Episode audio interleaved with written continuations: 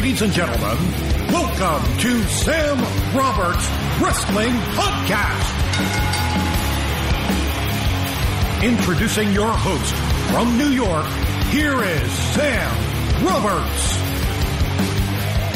Here we go again.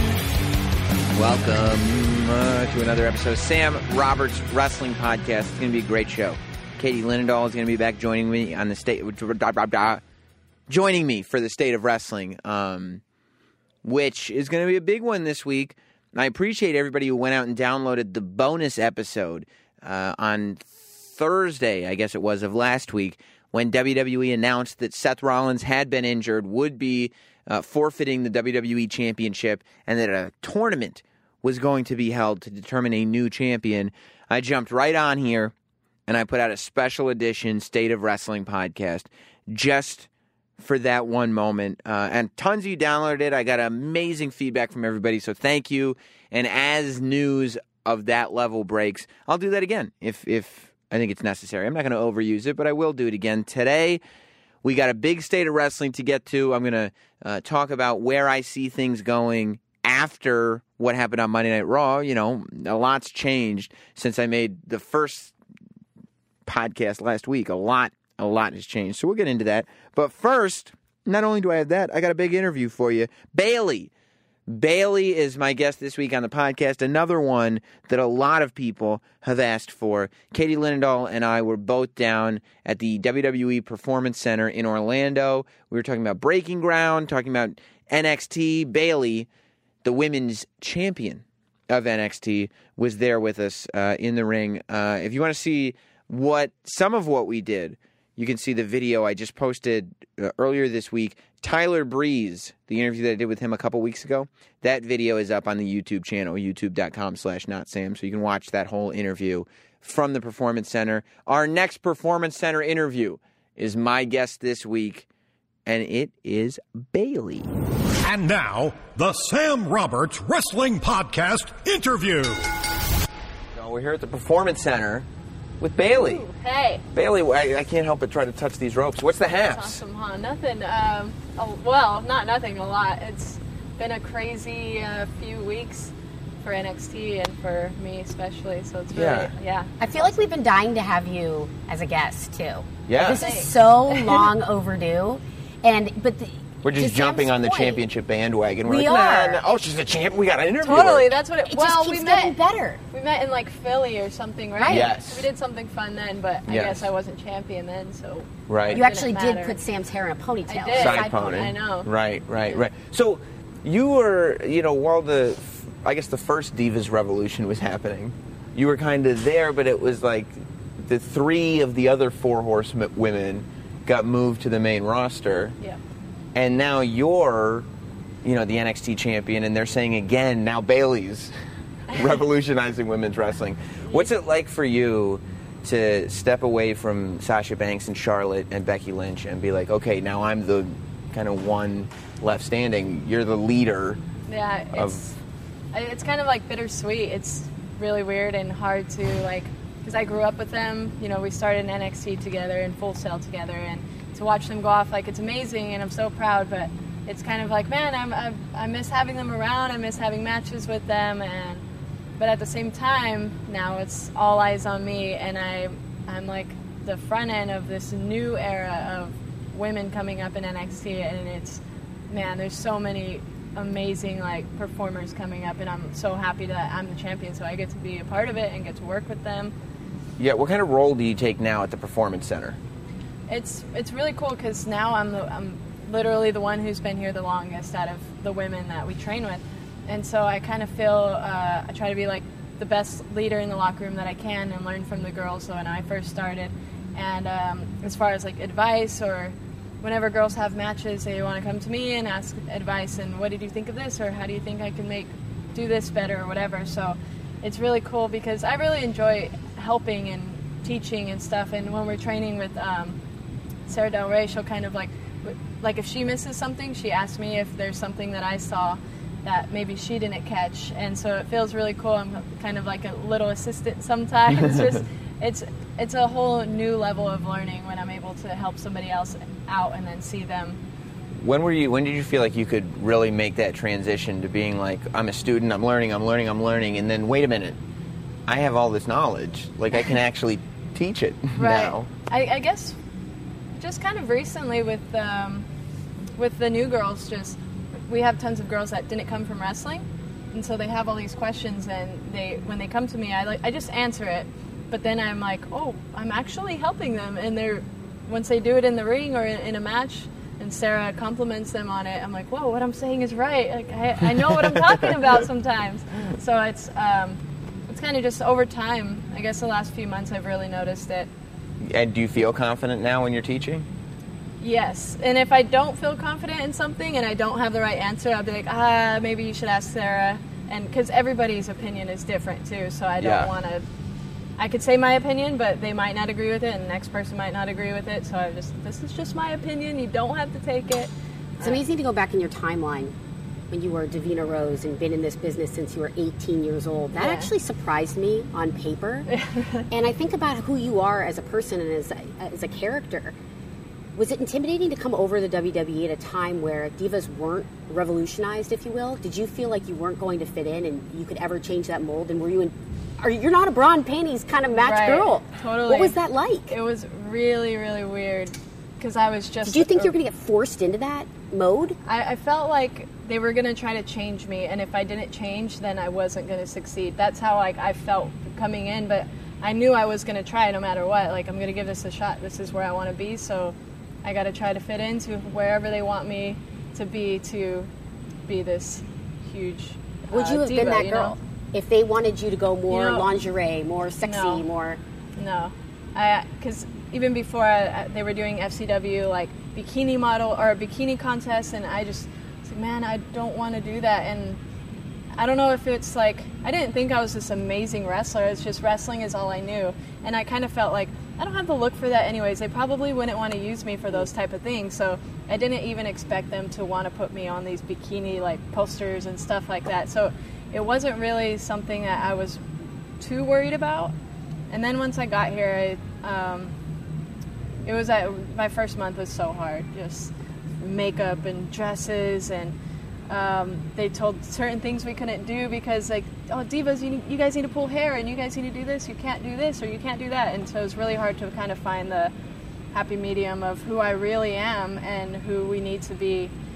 And uh, yeah, was, What was the change that went from like this? I have to be a diva to no, you can be a wrestler if you want. It was uh, it was kind of like a combination of everyone's work because obviously Sasha and Charlotte and when Becky came, we all kind of we were all just wrestlers, and I think we were listening and taking uh, everybody's like the coaches' opinions, and we were learning and stuff. We weren't ignoring what they wanted. We were still okay. That's that's what you want me to do. I'll do that. But we were still having these matches, and, sh- and the crowd was getting into it. I really think it's the fans that helped that helped the revolution. Is they were they loved watching us wrestle. So once like I don't know, it kind of seemed like it turned everybody's like heads, and especially Triple H. And he never used us as that anyway on NXT. It was never like we were never seen as um, these divas who were having bikini contests and pillow fights and all that. But I just think down in FCW, we really, really try to make it go a different way. I think even your entrance is so remarkable and so different than what you know. People, as a, fe- a female wrestling fan myself, so many years like, oh my gosh, you come out with like inner tube men, and like you know your Macho Man costume, and you're just like a whole different vibe. Yeah. Who came up with this uh, crazy entrance? Is that all um, you?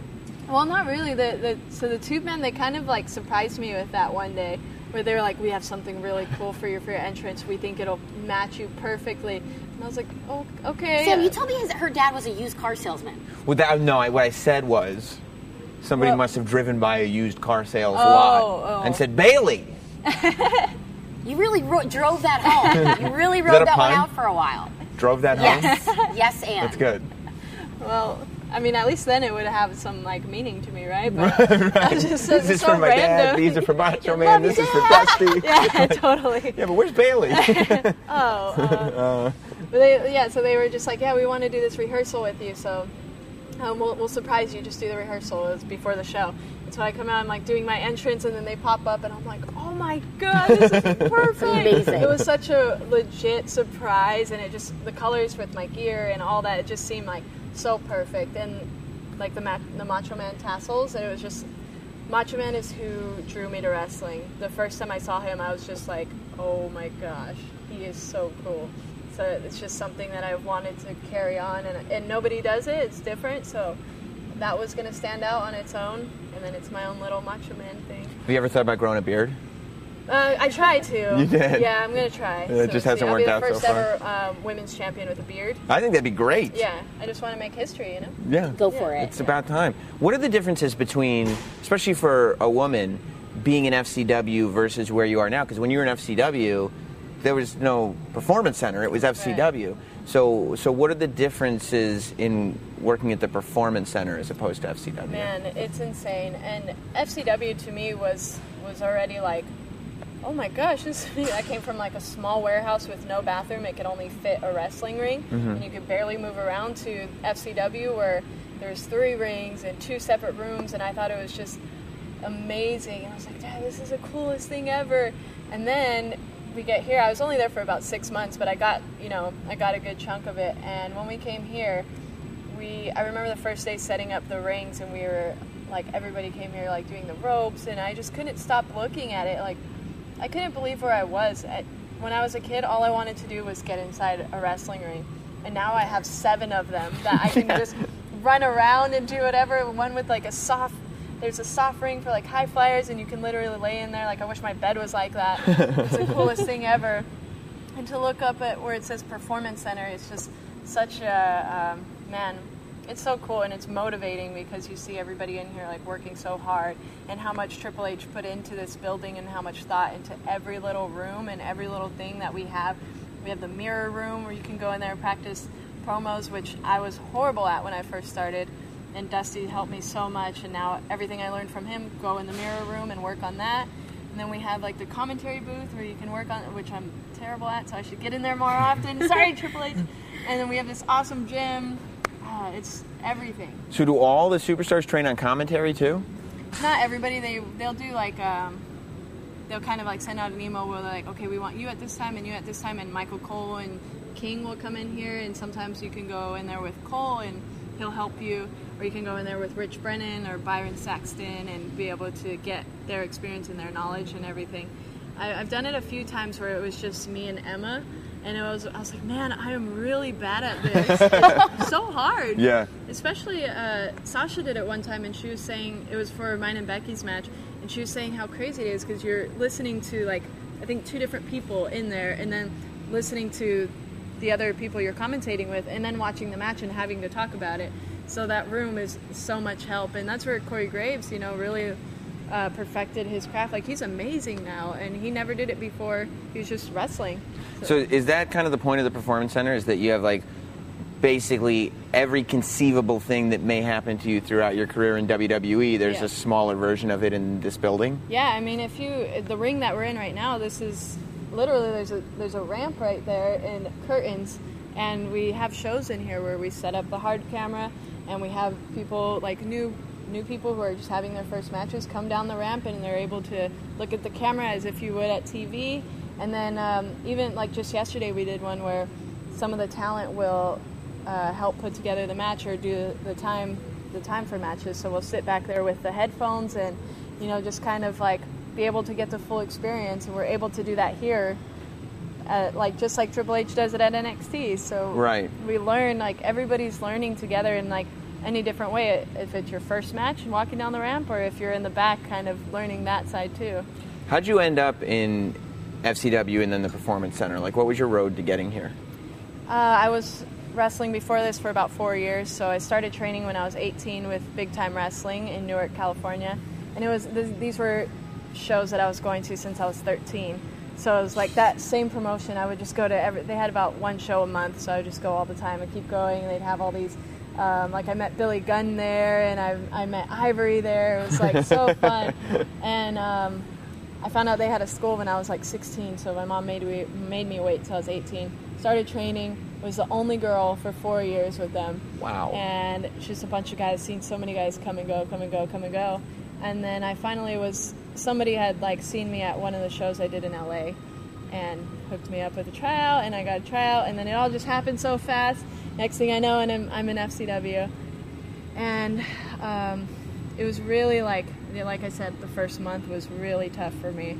I didn't know if this was something that I can do because I just didn't want to change. I just wanted to stay who I was and wrestle. Like all I want to do is wrestle and just have fun and be myself.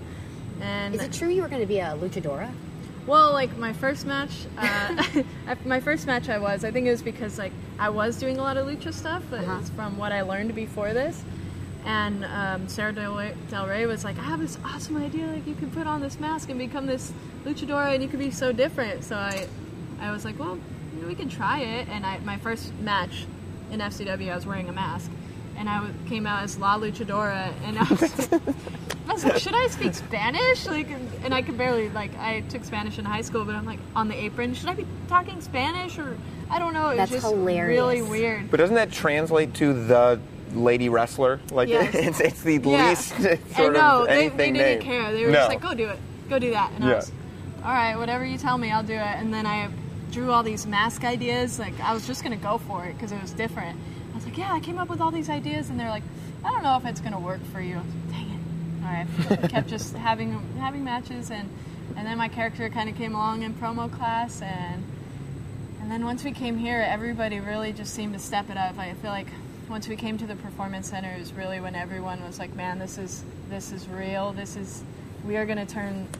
Like everyone just perfected everything that they needed to do, and it just really focused in on what we're, what NXT could be to what it is now. Yeah. I think a lot of people see your schedule perhaps, and maybe it's a show, you know, show after a few days, show after a few days. If they knew day in and day out what you guys go through and that behind the uh-huh. scenes, and hopefully we're going to see a lot of that on Breaking Ground. Yes. Is it incredible for you to see that snapshot of yourself and to see your schedule and to put it all in perspective? Will the audience really appreciate what you guys go through? Yeah, I know, I know they do. I know fans are, man, I could only imagine how tired you are because we have fans who come to every single show. Sometimes, like, every weekend we have three shows. And there's some that go to every single one and they see all of our matches. They're like, man, you guys are, must be tired. But they were like, really, it's going to be cool to hear the response after watching Breaking Ground of seeing what we do before that and how we set up for the shows. And when we drive to the shows and we train before the shows, like today we had training for two hours. Then I'm doing this, and then I drive to a show, have a match, take down the ring, and then drive back, and then we train tomorrow morning, go to the next show. So Wait, it's take down the ring. yeah, we so we set up. We get there, unload the truck. Oh my gosh, you're still doing ring setup? Oh yeah, Good for you. Everybody. Well, you know the guys kind of take care of the actual ring, but we do the chairs and the apron and the or the um, guardrails, and we set up like the curtains, and everybody kind of has their own little job Huh. that they have to do, but it takes about like an hour and 15 minutes or so. The, the worst is afterwards when everyone's just dead tired, and then we have to take it all down and then drive Right. home. So is that so is that the trade off? They're like, look, you're you're in NXT, so you don't have to travel, but you have to work every single day all day. Right. totally. Yeah, we have Sundays off, and that's. So there you know, go. That's it. We're we're here, you know, maybe like five hours a day, and uh, then we have promo classes, and it kind of depends what class you're in, and How much were you on camera for Breaking Ground? Was Oh. that weird for you to be? yeah, it felt. It's almost like Total Divas, but in NXT almost. Yes, and uh, that's what uh, I don't know. Is the first week, so they were really focused on me the first week. So I guess I was on. The, I'm on like the first episode, where it's really just all on me, and um, I was like, oh my gosh, this is crazier than I thought. Like they were right in my face when I pulled up. They wanted me to get here early. Then they filmed me getting here. They filmed me getting ready. Then they filmed me in training, and then they went to my house like the day of Full Sail in the morning and watched like film me make breakfast and just hang out with my boyfriend. They stayed overnight. yeah. There was a camera in my face when I woke up. It was awesome. Yeah, uh, it's really like it just took some getting used to, and because this is this is our job, we're in the performance center all the time. Right. But also, we had to, for these this time that they were filming, had to also have like another part time job. So it was like a job and a half, like altogether. Yeah, because there's no uh, like I'm just gonna go home and relax. Okay, show us how Yeah, you relax. totally. You're like this is the least relaxing thing a person yeah. could do. But seeing the previews that they've been showing on NXT and on Raw is really cool. Like I feel like it's going to be worth it, and it's going to be something that nobody, nobody's ever seen before. They're going to get. As a fan, I would love to see how WWE superstars and NXT superstars train, and I even think about like Twitter and Instagram. Like, man, when I was a fan, I would love to be able to interact with my my favorite wrestlers, and now they get to see like who we really are and what we go through to make them happy. Although it's a double-edged sword because like yeah, you would love to interact with your favorite wrestlers, but half the people on Twitter want to interact with you by saying, "Hey, you suck." So just so you know, you're terrible. Yeah, I'm like, yeah. Well, I don't want to interact good, with though, you on, anymore. on social and Oh, interacting thanks. with your fans. I have to commend you. It's not easy, and then you're so responsive. it's cool because I don't know they they're really funny. Like the the tweets that I get, I go through every single tweet, and I've gotten like worse at answering because we're so busy. Sure. And it seems to just like uh, as the network blows up and as um, NXT blows up, we're just getting more and more. Like I can see more tweets and more tweets. So I try to respond as much as I can, but they're just really cool, and I don't feel like. I don't know. It sounds cheesy, but like it feels like we're all like friends and stuff. So it's I don't know. Are there It's people fun. to catch you if you're like starting to develop an ego? Because you know, yeah, they're once like take down the ring. right. Well, that's Hello. what I mean. Like once you Get a people part are of like, job when you go home. It's never over. You Never. can't win. Once you're like, well, I'm revolutionizing women's wrestling, and I'm the champion now, and I'm. Is there somebody to be like, yeah, but you know, take down the ring, and you're not, you're not, you're not so great. Like, no, well, no. or I, do you I just think- not naturally develop an ego? I hope I haven't, and I hope if I do that somebody would tell me. I feel like um, my coaches would be the ones to do that. Like, dude, who do you think you are? We're because in the performance center, we're all at the same level. We're all in NXT. We're all wanting to get to the main roster. That's the way, like. I see it. That's the way Coach Bloom always says it. Like we're all right here. We're the, whether we're the champions or not. It's we all need to treat each other equal and But is that tough for you for somebody who's wrestled since she's 18 to have somebody come in off the street and we're all like we're still equal? Like, isn't it? It's it's been something that I've um, it's kind of taken time t- for me to be like you know they're once they walk through the doors of the performance center we're all the same like we're all working for the same goal. uh-huh. So it's I don't know it's taken time for me to be like it doesn't matter how long I've wrestled like that can just help them. And how difficult is that uh, to teach everybody to get along? Because I feel like if I was in a room full of people and we all had the same goal, I'd be like, yeah, but I'm going to get it first, and you can't have it because I want it. Yeah, I think, uh, of course, there's a competitiveness in Yeah. here, but and I think that's what makes everybody so much better because we're in here every day in the performance center and we train so hard every day, and it's um, the better that I get, the better that Carmella gets, the better that Carmella gets, the better that Alexa Bliss is going to get because we're all just with each other all the time and pushing each other. Do you like having that reputation as somebody who's like, I was just a fan and now I'm just happy to be here? Or does there come a time where you say, no, I want people to take me as seriously as you take that person or that person? Um, and I, I, I don't know. My my character kind of feels like it went like that, or because honestly, me, I'm still in awe that I'm here. Like, I can't believe I'm I'm holding this right now, and uh, just had a historic match with WWE. Like that still blows my mind, and I don't think I'll ever get over it. But um, I am really, really, really just really happy to be here. But I hope through my matches, especially recently, that they will respect me. I'm not one to be like, no, you have to respect me. And I'm, I'm also serious. Like I could wrestle too. Right. I just hope that they already feel like that watching me. Yeah. I would love I to see know. Bayley go heel. I wait for that day. like, I'm not a fan anymore. I was a fan and you've beaten it out of me. Did your family get into uh, Breaking Ground at all? You often allude to them on My- camera. My dad did. Um, did my mom get on it? I don't think my mom was got on it, but my dad because he was at my my Iron Man match. So he. Were they uh, at NXT Brooklyn too? my mom was. Yeah. Awesome. Yeah. So you're the first woman in WWE history to compete in an Iron Man match. Is there special training? Because an Iron Man, it's 30 minutes of solid wrestling, which you just don't see in WWE really at all. Um, is there special training that you did here to prepare yourself for that? Luckily, that gym back there has everything that you could possibly There's imagine. a like keg. Yeah, and it, dude, You you, should even see the it. I couldn't. You should see the guys carry that. They're like carrying it over their head, walking back and forth, and I just have like these little dumbbells. Good job, guys. Good job. Looking You good. look like Olivia Newton-John in the physical video. oh my gosh. um, there's monsters in there. They're crazy. You could tell it too. How everybody's gotten in such better shape just working out in there. Like just, just everything. There's this Airdyne bike in there. I don't know if you guys know what that is. Yeah. And it's No. Sam doesn't. No, I, we're not on a the same page. dude. Bike. What is that? Yeah. It is amazing. That's I was like doing circuits on that for forever, like preparing for this match because it. I feel like I can't walk after I get off that thing, and it's literally like 20 seconds on, 20 seconds off, 20 seconds on. Just like it's amazing. So they don't have that at gyms, so I have Huh. to co- like I can only do it here. And like rowers, they don't have that at all the gyms, and Right. that's really so. It's just like cardio, cardio, cardio, and then really um, talking to like luckily we have the coaches here every day so i just try to think like how do you see this match going and how do you think i should attack it and how do you see it playing out and we get get to watch our matches back so i sit and watch the network in the lounge forever just watching a- ironman matches and the, everything all the resources I are don't know here if I could go to. Do you have to ever have to go to the bathroom? I In the middle of an ridiculous Ironman question. Oh, 30 minutes, man. my brother asked me that that's hilarious See? What's Yeah. the answer? no i don't know No, you're in the So, boat. You're in, like- right before we go out 30 I know minutes, I have Katie. to, like, she, she can train to not have to go to the bathroom Yeah, I for trained. 30 minutes. You know, I would, I would see like wait Glass till of I water have here, pee, two and then wait 30 minutes Yes. just in case. That's part of my training Got as it. well. Yeah. Yeah.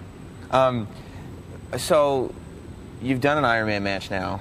You pulled off a reverse Hurricane Rana at thir- in front of 13,000 people in Brooklyn. You're the NXT Women's Champion. Like aside from just being on the main roster, do you have specific goals going forward, or is it just like riding the wave? Kind of. I'm just like like we were saying earlier. Like you think like when when is this gonna reach? You know, reach its like peak or Yeah. like because it, it just keeps going up, keeps going up. But I don't think it has a limit. Like I don't think where we're going has any limits. And there's you just saw like the debut of Nia Jax. Like I can't I can't wait to be able to do something with her. Like um, Asuka. There's so many people that I still want to work with and have like, you know, I wouldn't mind having another Iron Man match or something with somebody like them. It's just uh, I'm really excited to see where the Divas division goes in NXT, and of course, hopefully, um, main event WrestleMania one day. Yeah. But it sounds like you kind of want to stay at NXT, not go to the main roster. No, well, I, I love NXT so much, and I know once everybody goes up, they miss it, and I know I would miss it terribly, but I don't know. When you think about being a ten-year-old kid, like that's where I, I want Yeah. to be, and it's always going to be bittersweet, and I'm I don't miss it, but that's where I want to be. Well, Bayley, thanks for hanging out Yeah, and, uh, and filling us in. Of course, Yeah. no problem. Awesome. Here is Sam Roberts. So big thanks to Bayley for being a part of the podcast this week. I love those stories. I mean, the fact Bayley, and I don't know if it's everybody at NXT or if it's Bayley specifically, but the fact that she's been there as long as she has and she's accomplished as much as she's accomplished, but she's still interested in what seems like all aspects of the business is really encouraging. That she's learning how to be a commentator and she's still setting up the ring and she's kind of a leader at these classes that they have for the women. Uh, very, very encouraging, and it's great to hear. So thanks to Bayley, and at some point we'll have that video up on the YouTube channel as well. Uh, if you want to support the podcast, do me a favor. If you haven't yet, take the survey at podsurvey.com slash notsam. You also, please, please subscribe, rate, review on iTunes. Subscribe, rate, review, repeat. Subscribe, rate, review, repeat. Not that tough. Do it for me at Sam Roberts Wrestling Podcast on iTunes. And if you really love the show, get yourself a t-shirt at prowrestlingtees.com slash Sam Roberts. That's prowrestlingtees.com slash Sam Roberts. You can get a Not Sam shirt. You can get a Sam Roberts Wrestling Podcast shirt, a What's the Hap shirt, whatever you want. And I did get Bayley with the, with the What's the Haps. Okay, I haven't forgotten. I haven't forgotten at all. Let's get into the state of wrestling. So much has changed. We're living in a whole new pro wrestling world. A lot has changed since last week. We saw the beginning of the world title tournament on Raw on Monday. So, what better place to start than where we are in the WWE right now? Katie Linendoll is rejoining me this week on the state of wrestling. So, why not just go ahead and start the state of wrestling, okay? now. It's now time for this week's State of Wrestling. Welcome to the State of Wrestling, and welcome back, Miss Katie Linendoll. Ah! That's right. That crow sound can only mean one thing. She's back from Ireland. That I'm strong enough to be your woman. Let's talk about that in a moment. But first, what was Ireland like? Wow. Obviously, Wow. you did not. I feel like this state of wrestling has a lot to live up to. I just feel like so much has happened in the last week that I'm feeling like a little overwhelmed. Like, I, is it? Should I get my inhaler now, Yeah. or sh- should I wait for halftime? No, have it by your side because I don't know when you're going to collapse. Um, I got my flu shot today too. good. Prepared. Because I think that sometimes you get so excited you get the flu. I don't know. this state of wrestling is very important because uh, so much feedback on the last state of wrestling. Katie, unfortunately, you didn't get to be a part of it, but I did about 45 minutes about how I would handle the situation with Seth Rollins and the injury. The reason you couldn't be a part of it is because you were too busy watching Seth Rollins get injured. That's correct. And actually, while you were doing that state of emergency wrestling, I was trying to tape a memo in the bathroom, which got real weird real fast, and it kind of stunk in there. So I had to pass on being that awesome opportunity, but I loved, loved that extra state of wrestling. Well, thank you. First, tell me what it was like uh, being in Ireland. So here's what happened. They're on their European tour. Mm-hmm. Uh, Seth Rollins versus Kane. Katie happens to be in the audience, just coincidentally. You were at a tech thing in Ireland. It was a web summit. Web Summit, Mm-hmm. and uh, you end up going to the show. The timing works out. Seth Rollins and Kane in the match. Rollins hurts his knee. Did you know? You were obviously right up close. But you know that I'm very naive in storylines. That's true. So I think that everything that happens happens. Last time we went to a show, when we went to that NXT show, where the guy was in the front row, and uh, Dillinger was like ten, and the guy goes out of a thousand, Out of a thousand. nailed him. But uh, I think it was Finn Balor who was selling the knee during the match. And uh, after the match is over, he's still kind of limping. And Katie leans in and goes, Did he just injure his knee? Should we call 911? It's like, No, Katie. Should we get somebody? it's pro wrestling. Does he need some oranges? I think he's Maybe fine. a Hi-C? Yeah, I got Capri Sun in my back. Yeah. A No, Capri he's, Sun. he's fine. He's fine. Pacific Cooler. But so you you thought he was injured because you always kind of think people are injured. Yeah, and then I was actually, I, I, as I told you, I was more impressed having watching it after the fact and watching the tape to just see. I can't even imagine the magnitude of, of that buckle, that his knee buckling, and then still, we've talked about this previously, still being able to finish strong. That he got up, took a couple steps, and still powerbombed Kane through a table. I mean, I watched that on like a loop, like probably four or five times. I was sick individual. No, that's not true. Oh. I thought it was incredible. I thought it was adrenaline at its finest. Well, some there's no doubt in my mind that Seth Rollins will be back, as I talked about uh, last week. And some people, I did get a couple. Most people really enjoyed everything. A couple of tweets came in from people who said, "We know he might never come back. He's going to be completely different." But I mean, nobody really knows yet, and there's no reason to uh, be negative about it. But I think that there's no doubt in my mind that a guy with that kind of heart and that athletic ability is going to return. And Katie, do you agree with me when I say that when Seth Rollins is back, whether it's six months, nine months, a year from now, he is first of all he is going to be missed. Correct or incorrect? Oh, 100%. Do you think he will come back, as I stated last week, as the biggest good guy in the company? Sam, you know, as your hype girl, I like to agree with you. You're 99.9 contractually obligated to agree with me. Do we have to take this into our attorney if, if I don't agree with you? You don't agree with me. I don't agree with you at all. What do you think's going to happen? Well, I- thought something was interesting in the sense that Triple H still putting him over as hard as he did on Raw, But Triple H is theoretically a bad guy, so that's a but he didn't have to do that. no. But it was. I thought that was almost a way of Triple H making himself come across as the bad guy because Seth Rollins is not the greatest champion of all time. He weaseled his way out of most of his title defenses. So I took that as Triple H going out and making it clear to the audience that he is a bad guy and that you're supposed to boo him the same way you booed Seth Rollins. I don't know how you bring in somebody that went out on that kind of note and bring them in so strong. Here's the thing. People have short memories, and while they'll remember Seth Rollins as this, like, oh, Seth Rollins is the man, they're not going to remember the character necessarily. Well, So- to your point there, people didn't even know which country Russia uh, with with Rusev. They, they he's from Bulgaria one day, he's from Russia the next. He could come when Rusev returns. He could be anyone. He Yeah. could be from anywhere. But we're like, like, oh, okay, cool. but Seth Rollins, there's this thing about Seth Rollins where people like Seth Rollins. They like him. He's exciting to watch, and there's nobody on the roster that's like him these days. So I think that There'd have to be a reason to bring him back as a good guy. Well, obviously, if then you're pulling Roman in and, and the whole thing's playing out as assumed, if you if you bring him back as a surprise, say, just just the idea that he's back, when that music hits, people will cheer. Like you would cheer if you were in the audience. If you were in the audience and you heard Seth Rollins' music after six, nine, 12 months, you'd be like, oh my God, that's amazing, and start Fair cheering, point. right? Fair point. And so now you've got this thing, and you can, depending on how you play it while he's gone, use that and ride that wave. Because at some point, Seth Rollins is going to have to be a good guy. He's a great bad guy, but he's one of these guys that will be able to pull off being a great good guy. Roman Reigns at the moment will is not a good guy. He's a bad guy, and he should be treated as such. But Seth Rollins has a good guy in him. People want to cheer him. There are guys that people want to cheer. Seth Rollins is a guy that I think people want to cheer. But here's where I would disagree with you in the sense that the same reason I would disagree with you and Kevin Owens being a good guy, at least for the moment. They're so good at being bad. That's like a Ziggler line there. Uh, it just doesn't make sense. No, but here's it does make sense, and I'll tell you why. It's t- getting one step ahead of the crowd because it's an inevitability that any bad guy, when they're that good at being bad, becomes a good guy.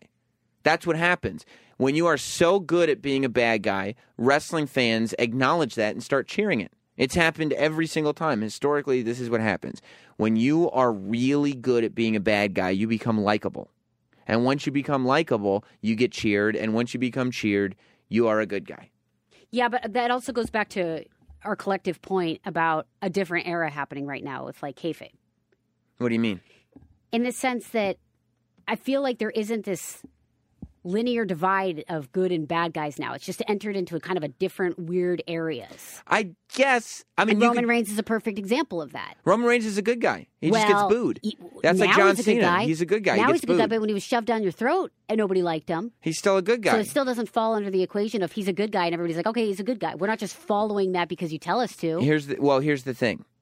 This is why the WWE has gotten themselves in trouble because it's like wrestling fans want there to be good guys and bad guys. We cheer people, we boo people. Like we want there to be division. They're supposed to be good guys and bad guys. The reason you watch a match is because you want either the good guy or the bad guy to win. They're supposed to be good guys and bad guys. And when you start, and even in the Attitude Era, when they said shades of gray, it was still good guys and bad guys. It was just a matter of how good guys were being portrayed. And you can portray good guys many different ways as kind of society uh, changes and dictates that. But there are good guys and bad guys. There will always be good guys and bad guys. And if you make somebody a good guy and people boo him, you cannot go back to the shades of gray excuse if you're WWE and say, well, it's not because of storytelling, it's just shades of gray, so some people are going to boo him. Because it doesn't have to happen.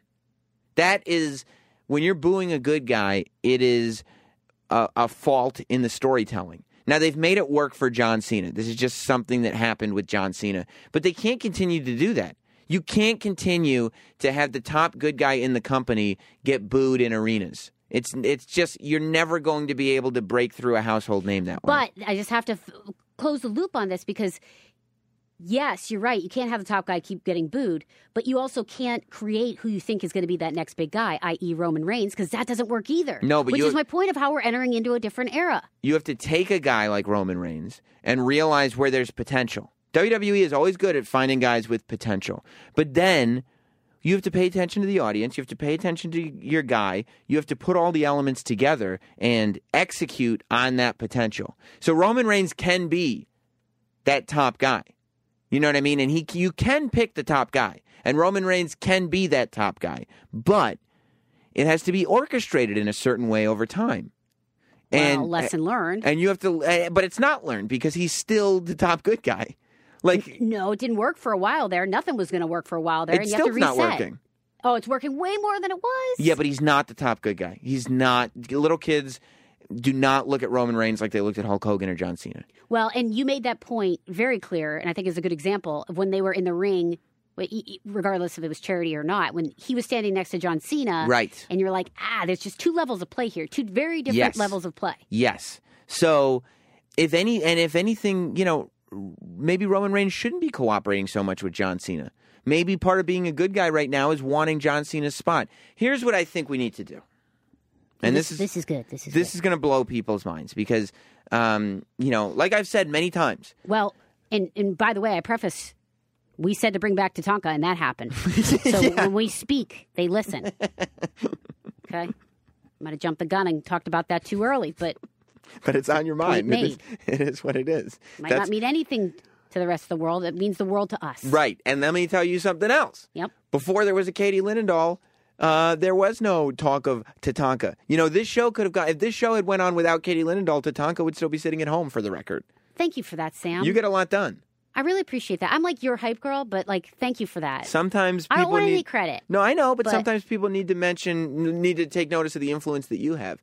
Uh, but here's here's a lot of people have been wondering what I think of the tournament that was Yes. laid out on Monday Night Raw. So I said 16 man tournament. They did 16 man tournament. I wanted a 16 man tournament at the pay per view. Like the whole, so you do a 16 man tournament, you do a Divas match, the Wyatt match, you're out a couple things at play here. Some people said that they will never be able to fit a 16 man tournament into a pay per view. Three times they've done it. Three times they've had a 16 man tournament at a pay per view WrestleMania 4, Survivor Series 98, and the Wrestling Classic. Now, yes, there's some chicanery with the brackets. They didn't have a real 16 man tournament. They had a 15 man tournament or a 14 man tournament. There were a couple of buys here. There were a couple of schmazes here. There were a couple of countouts here. Certain ways to skip matches. I never said you couldn't do that if you did it all in one night. There's no reason you can't do it all in one night and have some schmazes and some screw jobs and some countouts and buys and things like that. And as a matter of fact, if you were listening to the podcast, I said you could give Roman Reigns a buy in the first round since he was the number one contender and make it a 15 man tournament. Whatever you want to do, it can fit into a tournament if into one night if done a certain way. Um, also, it's on your network. It's on WWE's network. You can do a four hour show instead of a three hour show if it's what you want to do. It's not going to happen. That's fine. It's it, neither here nor there. Um, it looks to me like they're going to take the final four and put those four men on pay per view. I think next week on Raw, uh, second round of competition will take place. So next week on Raw, you'll see Ziggler Ambrose, you'll see Roman Cesaro, and you'll see the the winners of the matches on SmackDown competing. Well, and I don't want to. I don't want to talk you up too much, but I am your hype girl, so I kind of want to hear the next uh, your your fantasy booking through this bracketology. Here. Well, here's the here's the problem with the bracketology is, I mean, the only way I see it going is that you're left with the same four that were in the fatal four way on Raw to determine the number one contender. It's those same four guys. So uh, you got Neville Barrett on SmackDown. I think I would, well, uh, Neville. Neville is who Neville over Barrett. Uh, you know, Del Rio beats Stardust. All joking aside, oh, you really? yeah, Del Rio's going to beat Stardust. I know, but if you were like gunning for that, you should have committed. I know, but Del Rio beats Stardust. All right. It is what it is. People want to know.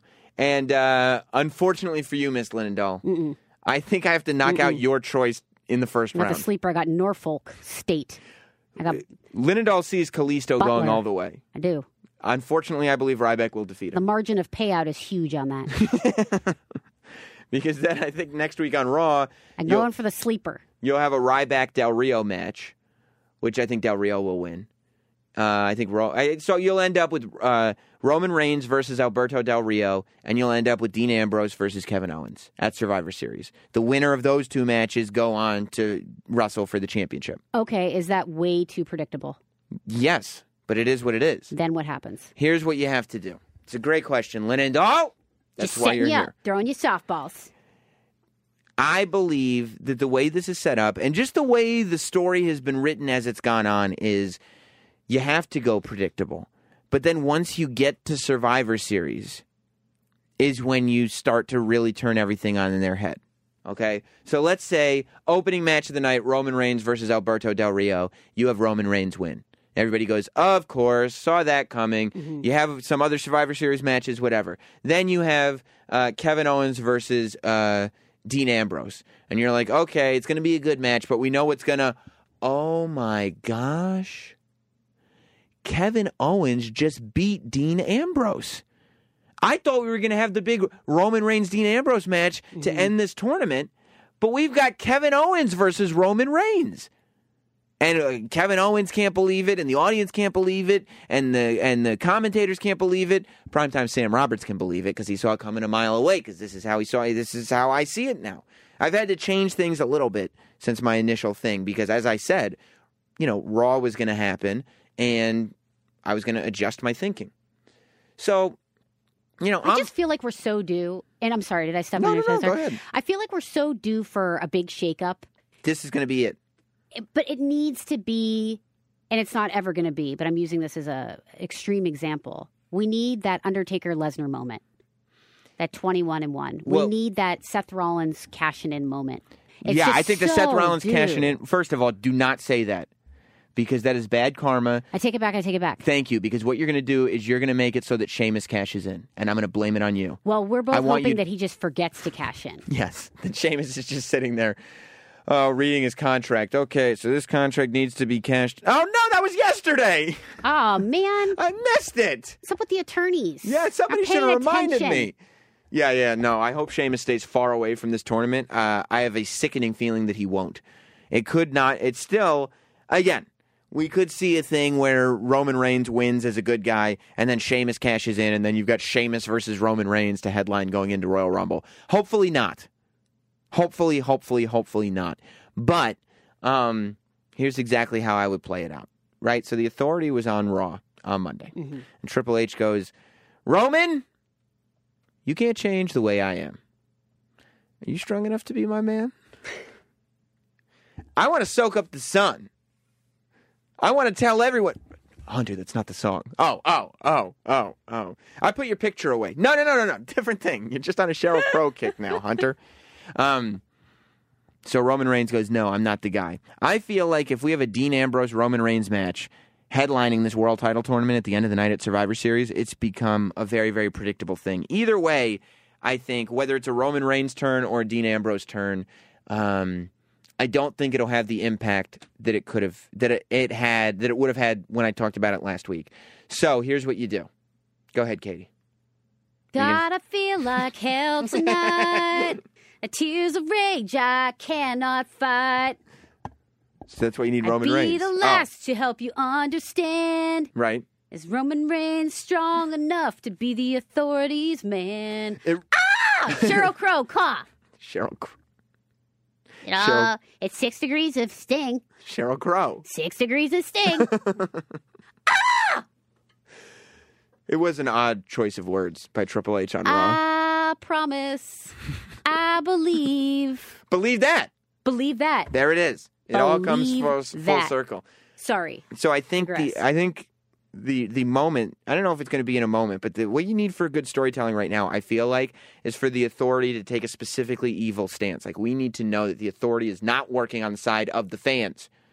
They're bosses. Bosses are the worst. The horrible, horrible people. Mm-hmm. Like you know, when I look at my bosses, I say that is a man who's working against me. Every time. Sam. Every time. I get very upset when I go maybe home and maybe you think about it. air that on a microphone. No, it's just some of my bosses. Some of them I like. See, you say it like that, and then, oh, no, I'm the one he likes. So, true. I like a lot of them. yeah. Just So- to be clear, he loves his job. Some of them are just great. Um, so, you look at Kevin Owens, and Kevin Owens is a guy that we've said for months could be a great fit in the authority. You said that, didn't you, Katie? yes. So you're going, oh, so Kevin Owens is the authority's new guy.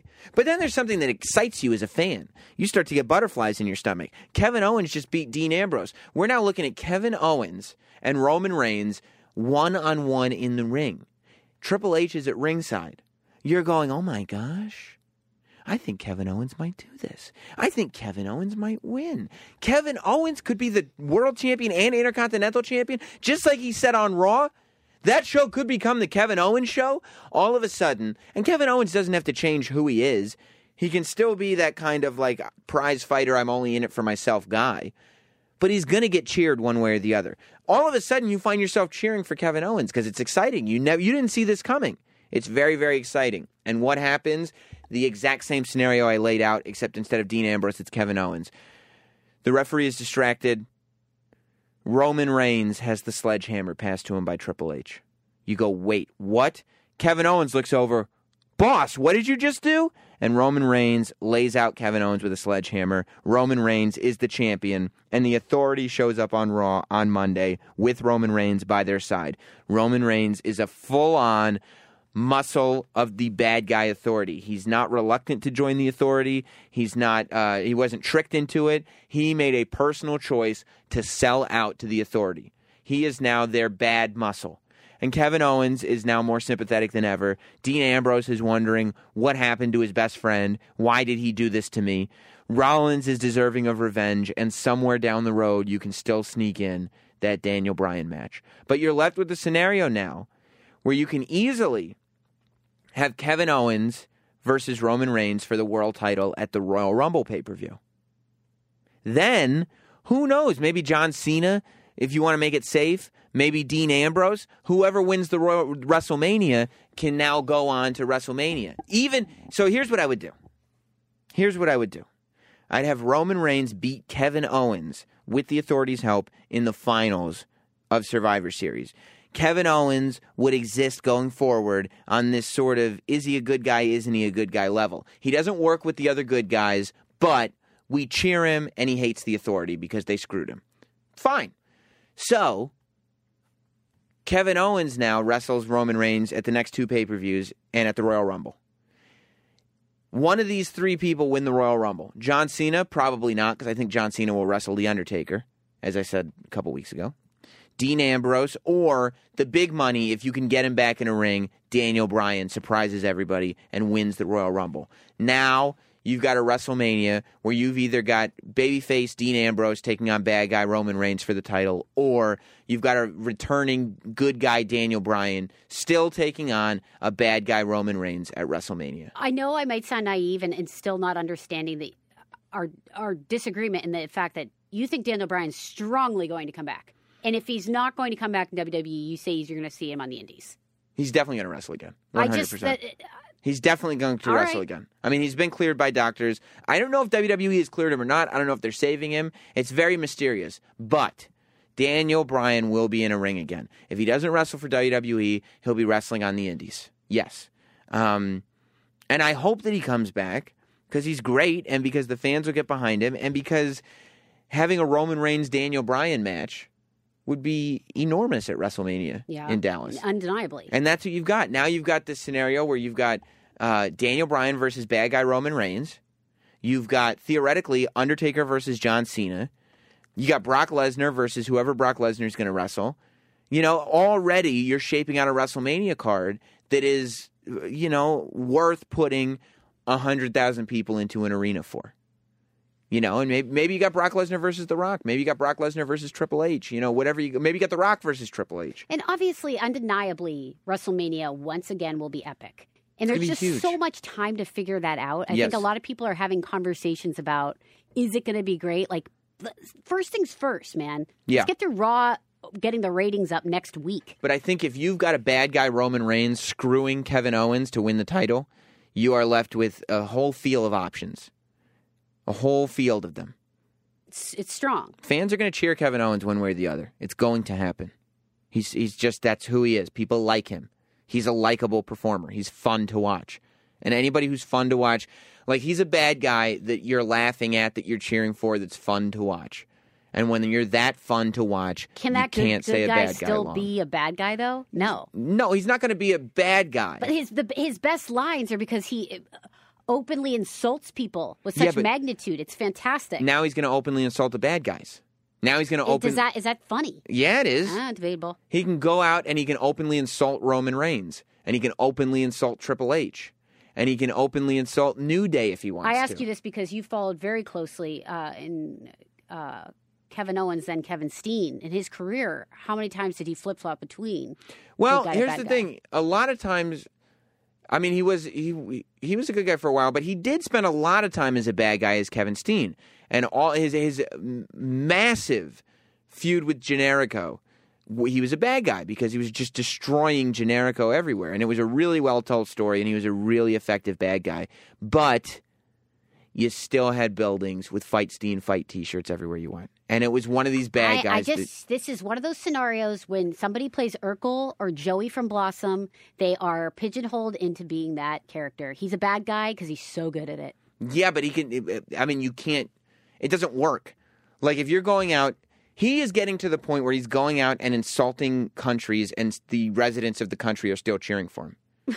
like when you get to that point, it's over. You could say the same thing, and I don't want to make the comparison yet. I don't think anybody needs to be compared to Stone Cold Steve Austin too quickly. But Stone Cold Steve That's Austin, a lofty. yeah, but he was the. I mean, that's what you're saying. You want to talk about being typecast as a bad guy. Stone Cold Steve Austin was the baddest of the bad guys. You ever see stunning Steve Austin get cheered? You ever see uh, the the ringmaster get cheered? Stone Cold get cheered? No. But something happens where you get too good and you're going to get cheered. And when that happens, you got to ride the wave. You have to ride the wave. Well, I also do like this scenario in the sense that I feel like he had this huge pickup a few months ago. Mm-hmm. And then I just feel like, sure, he has the Intercontinental Championship, fine. But I feel like he was way more hyped five, six months ago than he was now. I mean, think about the reaction. So it puts him back in the spotlight, is my point. Think about the reaction during that fatal four way a couple of weeks ago for the number one contendership when you were looking at Kevin Owens and Roman Reigns in a ring together when the uh, when everybody else had been laid out and it was just the two of them. People were freaking out. That's the match. Hmm. Because people don't expect it. And you can save Roman and Dean for a little bit down the road. You could even, even if you don't get, say Dean doesn't win the Royal Rumble because you've got a returning Daniel Bryan. You got Kevin Owens lined up first. Then you got theoretically a returning Daniel Bryan. Then down the road you've got Roman Reigns and Dean Ambrose. Because Dean Ambrose, I don't, I'm not, I, I'm not sold on him being world champion right now. I feel like one thing we haven't addressed too is if we are going to say down the road, I feel like two people we're leaving out in this is Balor and Sami Zayn, who's been injured for five years. Yeah, I send mean, him, let's can we send him an edible arrangement? something, Something, something. like one of those, He's just been one laid of those up. balloons with a bear in it. Yeah, just I hope you feel better very soon. Yeah. Yeah. Yeah, and like when Balor comes up, there's no That'll way play to WrestleMania. there's no way Yeah, I don't think he's coming up this year. This WrestleMania. No, I don't see it happening. I mean, there's too much going on on the roster right now. You get lost. I mean, right as of now, lots of stuff changes, like we said. I don't see it happening this year, f- before WrestleMania. Not, not this calendar year, but like, you know, say the wrestling year goes from WrestleMania to WrestleMania. So go back to the Sami Zayn. I mean, Sami I feel Zayn, like that's a big player that we haven't talked about in many weeks. because he's been injured. There's no buzz behind him yeah, because but he's we're, been hurt. we're now booking four or five months out, or you are.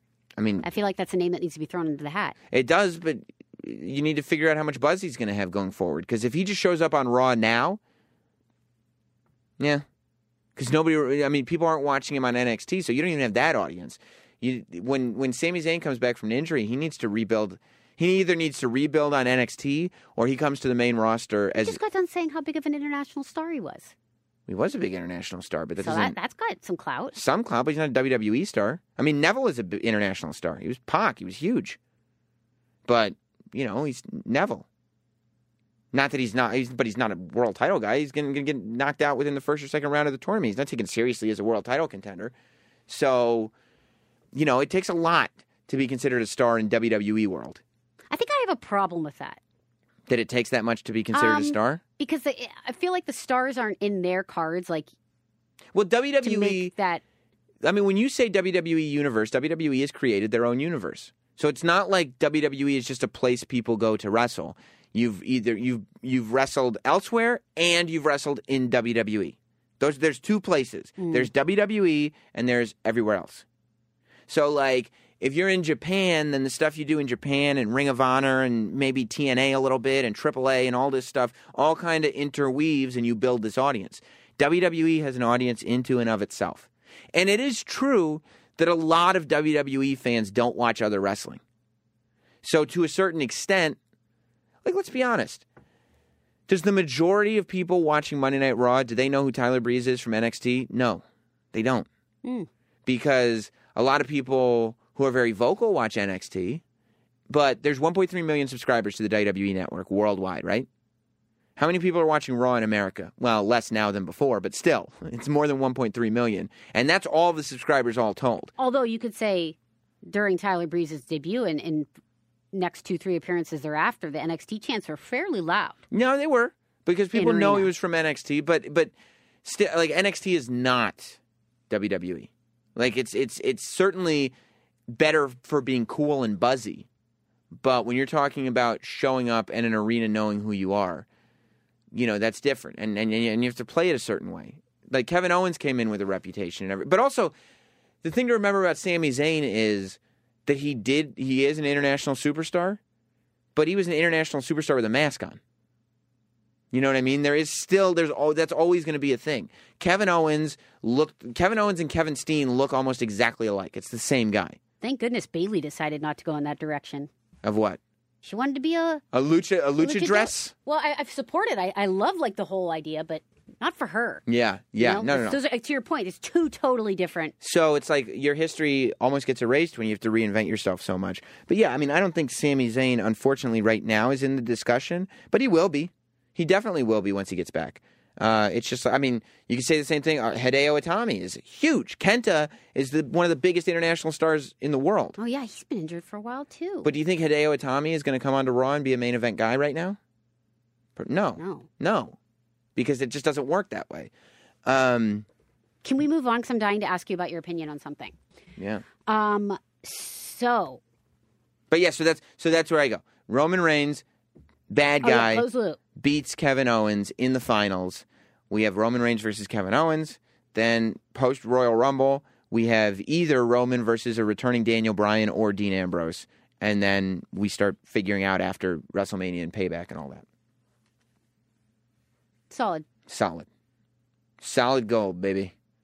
Do you want to take it even one step further, or is that, or are you taking it to there, To, to where? like even a little further down the timeline, or no? No, because I don't know if Daniel Bryan's coming back or not. I mean, it's just it's a, it gets to be a point where it's like ridiculous to start fantasy booking further because, like I said, like everything's changed from last week. Well, sure. So That was kind of greedy. It's like, you want a four course meal? No, I want a five. yeah, I'll take all the options.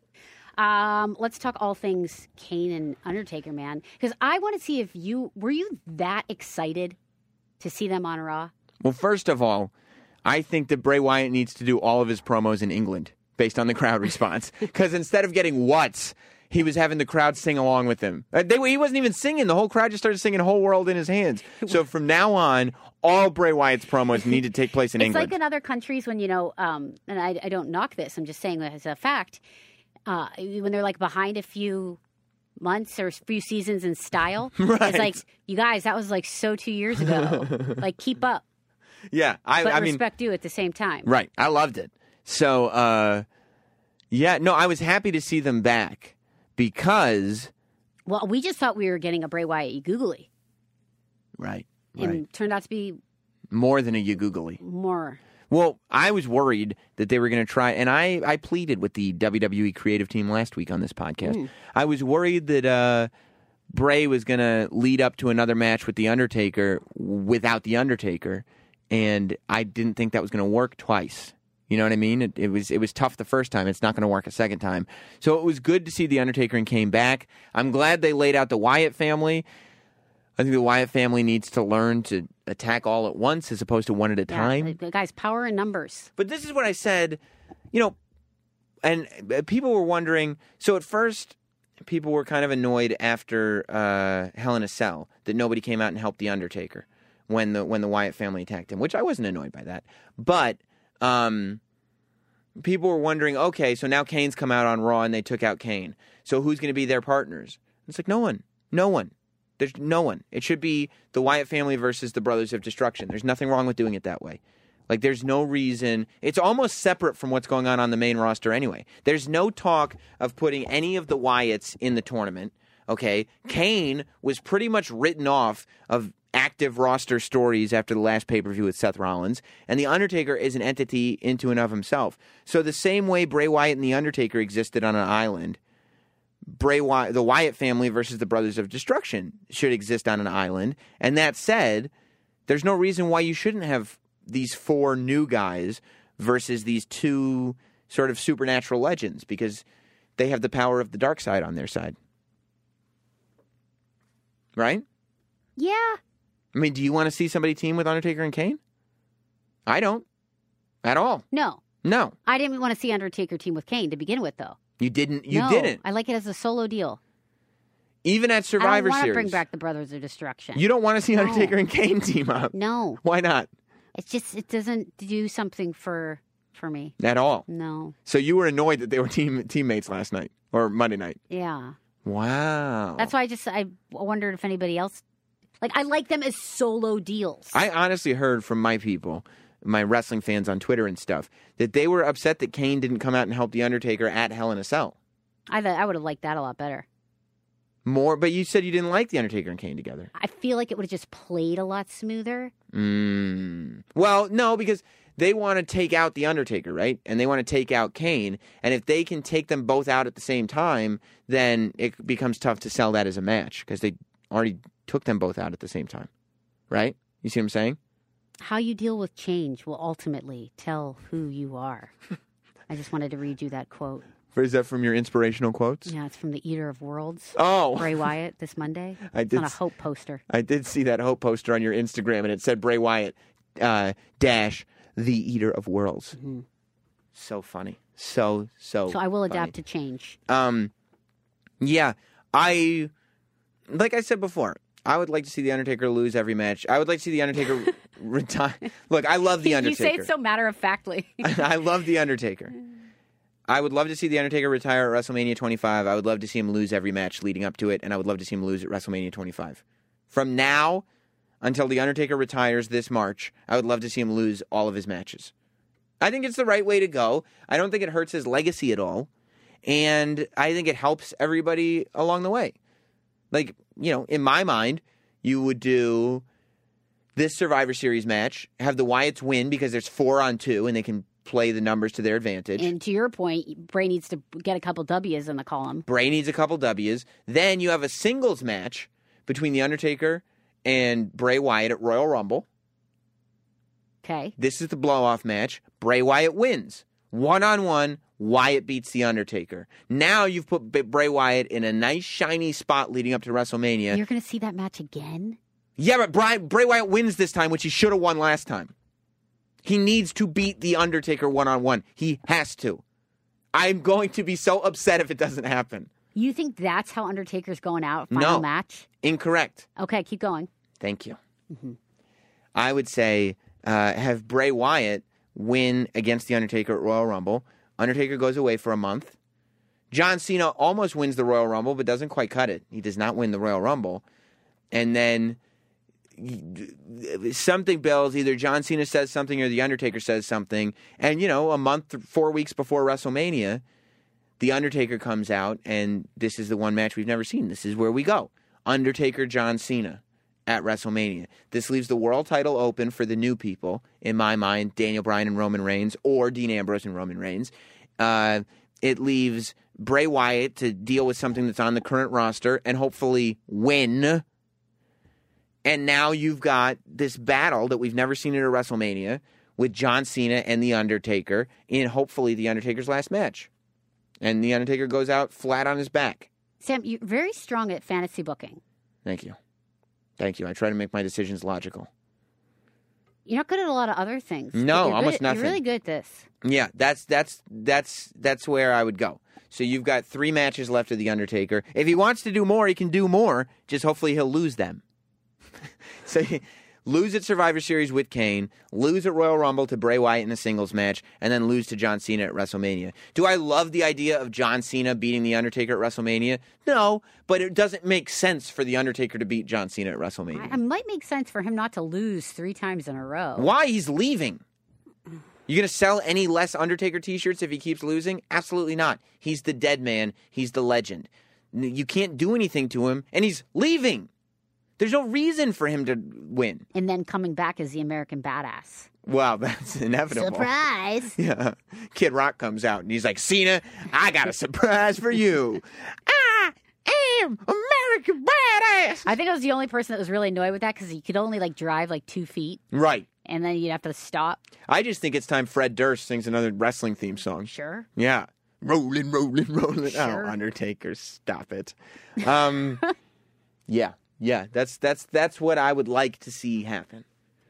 That that's that's that's where it would go. And you then I would start talking about Finn Balor uh, after WrestleMania. Maybe he comes up the night after, maybe a few months after, but I would say get done with WrestleMania.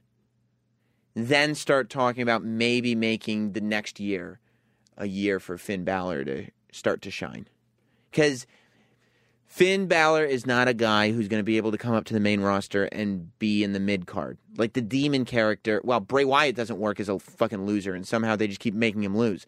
But How, tell us how you really feel I about get that. so upset Sam. about it. You're so upset. because I love WWE, I love Bray Wyatt. I just wish that they would come together in the right way. Um, but uh, yeah, because I don't think Finn Balor is a character, especially as the demon, that works if he's losing matches very often. Like he works as a main event guy, as a headline guy. So, you know, you need to bring him in when it's time for him to be that guy, when you need that guy. Because maybe you don't need him right away. Maybe you got uh, uh, a Daniel Bryan coming back, or even a Roman Reigns as a bad guy, or maybe you got a Seth Rollins. Like when you have a Seth Rollins coming back to the company as a good guy, do you need a Finn Balor? No. So keep him in NXT, right? Wait until you need him, because otherwise he's just going to be stuck there, doing less than he should be doing, and what he should be doing is excelling. Well, you can't play Aaron Rodgers for five years, you know? Yeah, I know. We've got an Aaron Rodgers situation going on here. Yeah, well, this WWE is in a situation where it's almost like there's too much talent and not enough creative. And we need to balance that a little bit. A little bit. And now's the perfect time to do it. Now that you're in a situation where you got a lot of guys that are injured and no champion, now is a time where they could really shine. And I have every faith that the WWE can, quite frankly. I mean, there's no reason to think that they can't come out of this shining, you know? Yeah. You know, I mean, they've done it before. The WWE is really good at this. You know, that's why I'm never that negative. And people think that I'm like just shilling or whatever. But the bottom line is, I haven't been disappointed enough by WWE to not have faith in them. At the end of the day, people walked into WrestleMania 31 this calendar year. You and I were there. It was in uh, California. People walked in, including you and I, walked into that pay per view, the biggest show of the year, thinking there's a good chance this is not going to be a good show. And it was unbelievable. It was a great show. And we walked in going like, how are they going to make this main event work at all? I don't think it's going to work. And they made it work really, really well. So they have a tendency of really getting pushed into a corner and then finally giving you what you want to see. Um, I don't think that they're backed into a corner just yet because the TV. I mean, it's weird because the ratings are down, but the TV is not bad. Raw has been has been actually better than usual these past few weeks, but you know, I think now is the time to start getting super creative with some of these characters and really listening to the audience. And hopefully they do that with guys like Kevin Owens and Roman Reigns. And I mean, I, I'm I'm getting worried that New Day is going to be kind of pushed down the ranks a couple pegs because for a second there they were taking out all the top stars and ending Raw on top, and they're not. I mean, you know, the Usos are big stars, but you know, John Cena is a bigger star. Well, keep in mind, they did just get a, a, a sock line. New Day socks, New Day socks. new Day, Day socks, So New Day, Day socks. Yes. When you've hit that level, So I'll are try only on the up. So you're telling me not to be sour? Oh, don't you be sour! Well, Katie, we made it through. Wow. Wow. what? Well, I feel like we didn't say congratulations to Tatanka. Well, okay, huge congratulations to Tatanka. I can't Tatanka believe. loves barbecue. yeah, he does. He's like, oh, all my fans think I like barbecue. Um, I'll tell you this: we went through, and we should stick to this. Yeah? I promise you that we will make it up to you next week. But we went through an entire show. Don't fall into it Uh oh. without an interaction between Nikki Bella and Vince McMahon. Is that a good thing or a bad thing? next week they'll be back. Sam? Yeah, wait, wait, wait, wait, wait! Give them something. Oh, it's a tease. Yeah, there. That was all you're getting. Okay. That one word is all you're getting. Katie Linendoll, thank you for being here. You can follow Katie at Katie Linendoll. That's at Katie Linendoll on Twitter, Instagram, and Facebook. Of course, she also has an incredible tech podcast uh, called Katie.show. You can get to it by going to your little URL browser and typing in Katie.show. Like the way you would type in like KatieLinendoll.com. All you have to do is type Katie.show. Katie dot show. Katie. Dot show. Put up the horns. It's huge. Put up your horns. Download that podcast, and I pop on there every now and then to try to figure out what she's talking about. All about. the time. yeah. You doing a podcast? Can I stick around? So, Katie, thank you for being here. Uh, again, you know, any comments, questions, concerns, hit them up to me on Twitter. We could talk fantasy booking, whatever you want to do. We'll see you next week here on the State of Wrestling. Oh, oh! Is the Sports Illustrated thing going up? Oh yeah, it's totally up. It'll be up by, by probably by the time I mean, we saying said- this. so hopefully, and check our Twitters. We'll post the links. There should be the first State of Wrestling video show up on Well, second technically. We came out the gate Oh strong yeah, yeah, yeah, yeah. Yeah, but the first of the like series, the first weekly, in studio. yeah, the first weekly in studio uh, State of Wrestling show should be up on SportsIllustrated.com. Uh, check uh, our Twitter accounts and notsam.com and KatieLinendoll.com, I'm sure, uh, to get the links for that because it's it's a fun show. It's like a very very condensed version of what we do here, but you can see our gorgeous faces. Well, my gorgeous face and Katie's okay Uggo. face. Yeah, uggo. I have to sit next to this uggo. This internet troll. It's a tease. We'll see you next week. Goodbye. Thanks for listening. Follow at Not Sam on Twitter, Instagram, Facebook, and YouTube. And subscribe for free to listen every week to Sam Roberts Wrestling Podcast.